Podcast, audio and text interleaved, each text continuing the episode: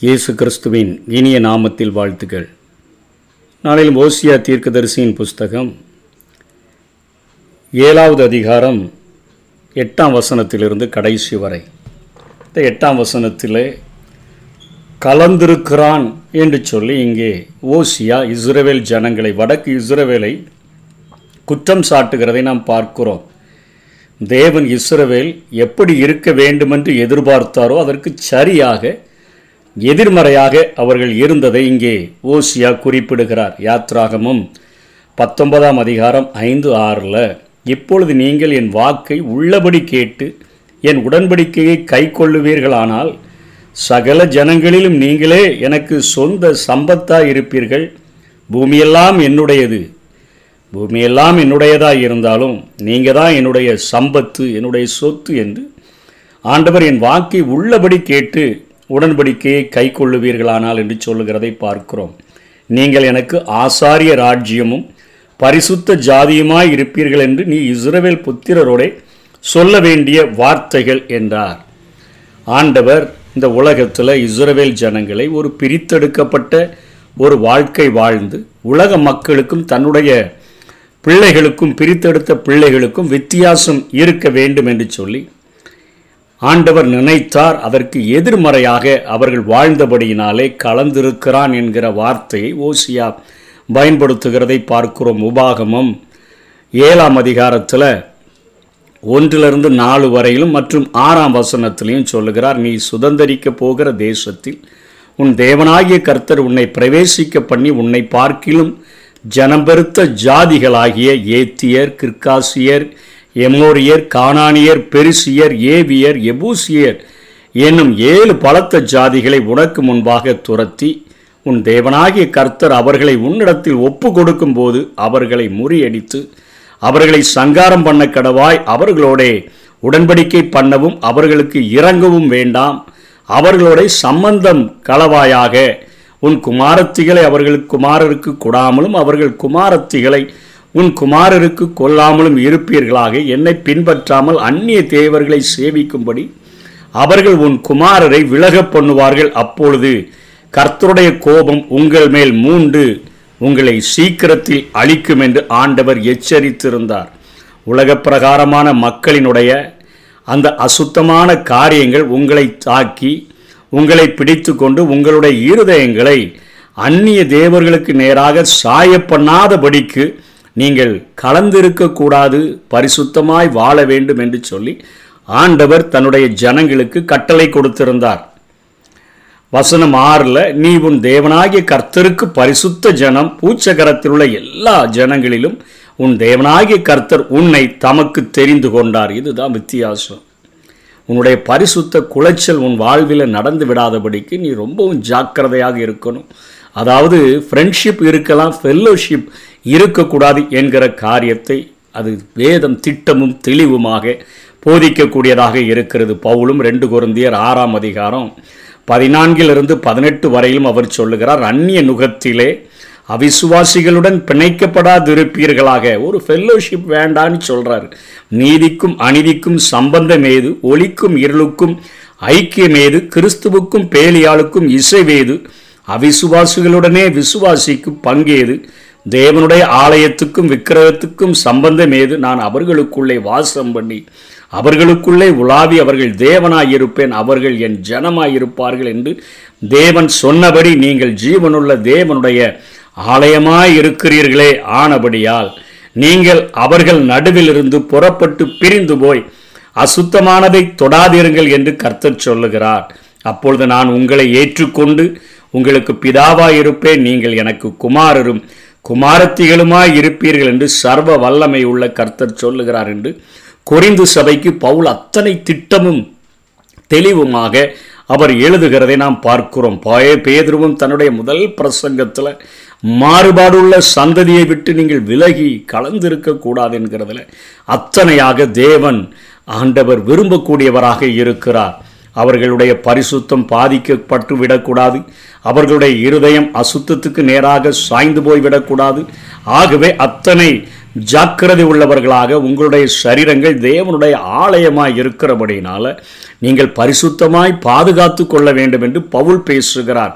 அங்கே மோசையின் மூலமாக நீ ஆண்டவருக்கென்று தெரிந்தெடுக்கப்பட்ட பரிசுத்த ஜனம் பூச்சகரத்தில் உள்ள எல்லா ஜனங்களிலும் உன் தேவனாகிய கர்த்தர் உன்னை தமக்கு தெரிந்து கொண்டார் என்று சொல்லி அங்கே ஆண்டவர் உணர்த்துகிறதை பார்க்கிறோம். மீண்டுமாக இன்னும் சொல்கிறாரு நீ திருப்பி போடாத ஒரு அப்பம் போல மாறிவிட்டாய் என்று சொல்கிறார் ஒரு புறம் தீந்து கருகி போகியும் மறுபுறம் வேகாததுமாய் இருப்பது அது செய்யப்பட்ட நோக்கத்திற்கு தகுதியற்றது.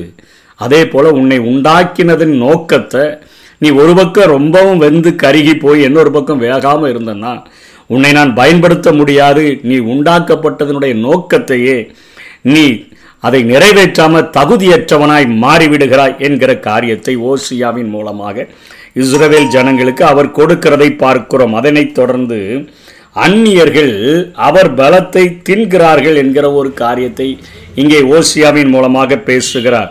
ஒருபுறம் தீந்து கருகி போகின அவர்களை பார்த்து அவர்கள் வெளி தேசங்களோடு கூட கூட்டணி கொண்டதினால அவருடைய ஆவிக்குரிய விதத்திலும் பொருளாதாரத்திலும் குறைவடைய செய்தது இஸ்ரவேல் மிகவும் பலவீனப்பட்டு இன்னும் அதிகமாக அவர்கள் அழியக்கூடிய நிலைமைக்கு தள்ளப்பட்டு விட்டார்கள் என்று சொல்லி ஓசியா இங்கே குற்றம் சுமத்துகிறதை பார்க்கிறோம்.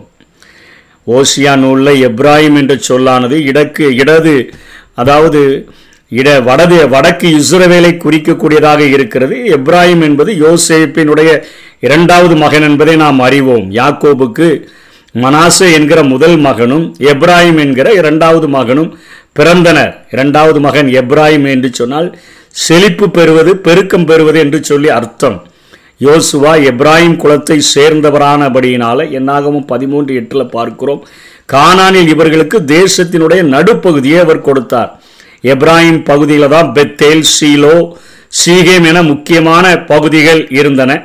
இஸ்ரவேல் பிரிவினையின் போது அதன் முதல் அரசனாக பதவியேற்ற அந்த எரோபியாமும் இந்த எப்ராஹிமினுடைய கோத்திரத்தை சேர்ந்தவர்.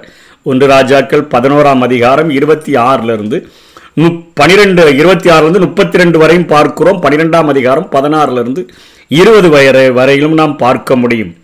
ஆகவே வடக்கு இஸ்ரவேல் முழுவதையுமே மையப்பகுதியான எப்ராஹிமினுடைய பெயரை சொல்லி இங்கே ஓசியா குறிப்பிடுகிறதை பார்க்கிறோம். இதனைத் தொடர்ந்து இந்த இஸ்ரவேல் ஜனங்களை அவர் எப்படி அழைக்கிறார்?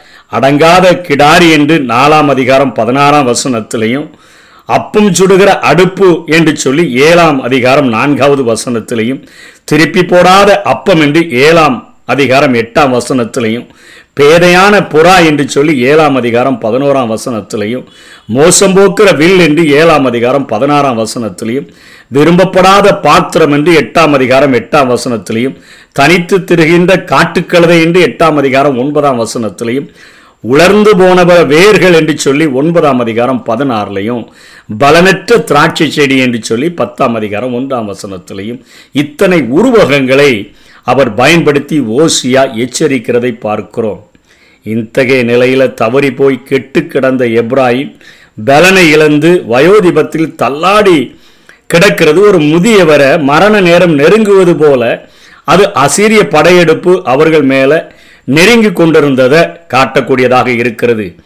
தலைமுடி எடுக்கப்பட்ட போது அறியாது அயர்ந்து தூங்கின சிப்சோனைப் போல எப்ராஹிமும் உணர்வற்று கிடந்தது என்று சொல்லி ஓசியா ஏழாம் அதிகாரம் ஒன்பதாம் வசனத்தில் இங்கே ஓசியா சொல்லுகிறதை பார்க்கிறோம். இன்னும் விசுவாசிகள் பாவ கரையான்களுக்கு பலனை இழந்து கொண்டே அறியாமல் இருக்கும் ஒரு மயக்க நிலை எவ்வளவு பயங்கரமானது என்பதை நாம் வேதத்தில் கற்றுக்கொள்ள முடியும். சீக்கிரம் விழித்தெழலன்னு சொன்னால் நம்ம இன்னும் கொஞ்ச காலத்தில் விழித்தாலும் நம்மளால் எழும்ப முடியாதபடி கரையான் நம்முடைய வாழ்க்கையை அழித்து பாவமானது நம்முடைய வாழ்க்கையை அழித்து பலவீனமானது நம்மை முற்றிலும் பிடித்து அது நம்மை அழித்துவிடும். பாவலம் பாவம் அத்தனை பயங்கரமானதும் வஞ்சனை உள்ளதுமாக இருக்கிறது. அதே போல பத்தாம் வசனத்தில் சொல்லுகிறார் அகந்தை அகந்தை அந்த மனதோடு கூட ஆண்டவரை தேடக்கூடாது என்று சொல்லியும் ஏ பதினோராம் வசனத்தில் சர்வ வல்லவரிடம் உதவி கேட்காம எகிப்தையும் அசிரியரும் அவர்கள் நாடினபடினால அவர்கள் தங்களுடைய பலத்தையும் சம்பத்து எல்லாவற்றையும் அவர்கள் இழந்து போனார்கள் என்று சொல்லியும் பனிரெண்டாம் வசனத்தில் அவர்கள் போகும்போது என் வலையை அவர்கள் மேலே வீசுவேன் அவர்கள் ஆகாயத்து பறவைகளைப் போல கீழே விழப்பண்ணுவேன் அவர்களுக்கு ஐயோ என்னை விட்டு அலைந்து திரிகிறபடினால அவர்களுக்கு ஐயோ நான் அவர்களை மீட்டிருந்தும் அவர்கள் பொய் பேசுகிறார்கள். மீட்டிருந்தாலும் நன்றி இல்லாமல் திரும்பவும் பாவம் செய்கிறவர்களாக காணப்படுகிறார்கள். காயப்பட்ட ஒரு மிருகத்தை போல படுக்கையில் அலறுகிற ஒரு க இருதயம் உடையவர்களாக அவர்கள் காணப்படுகிறார்களே ஒழிய என்னை நோக்கி உண்மையாக கூப்பிடவில்லை. என்னை வெறுத்து விலகி போனார்கள் என்று சொல்லி ஆண்டவர் சொல்லுகிறார். நான் அநேக நன்மைகளை கொடுத்தேன் பெற்றுக்கொண்டார்கள் பதிலாக தீமை செய்தார்கள் என்று சொல்லி பதினைந்தாம் வசனத்திலையும் பதினாறாம் வசனத்தில் மோசம் போக்குகிற வில் அதாவது பயன்படாத வில் என்று சொல்லி எய்த்து சொல்லி இன்னைக்கு என்னுடைய உதவியை நாடாமல் உலக மக்களின் உதவியை நாடி அவர்கள் மேலே பாசம் வச்சு போனீங்கன்னா உன்னுடைய செல்வத்தை சொத்துக்களை உன்னுடைய பலத்தை எல்லாவற்றையும் இழந்து விடுவா. ஒத்தாசை அனுப்புகிற பர்வதமாக உதவி வருகிற கண்மலையாக இருக்கக்கூடிய அவரை மாத்திரம் நாம் நோக்கி பார்த்தோம் என்று சொன்னால் நிச்சயமாக ஆசீர்வாதங்களை பெற்றுக்கொள்ள முடியும் என்கிற காரியத்தை இந்த பகுதியானது விளக்கக்கூடியதாக இருக்கிறது.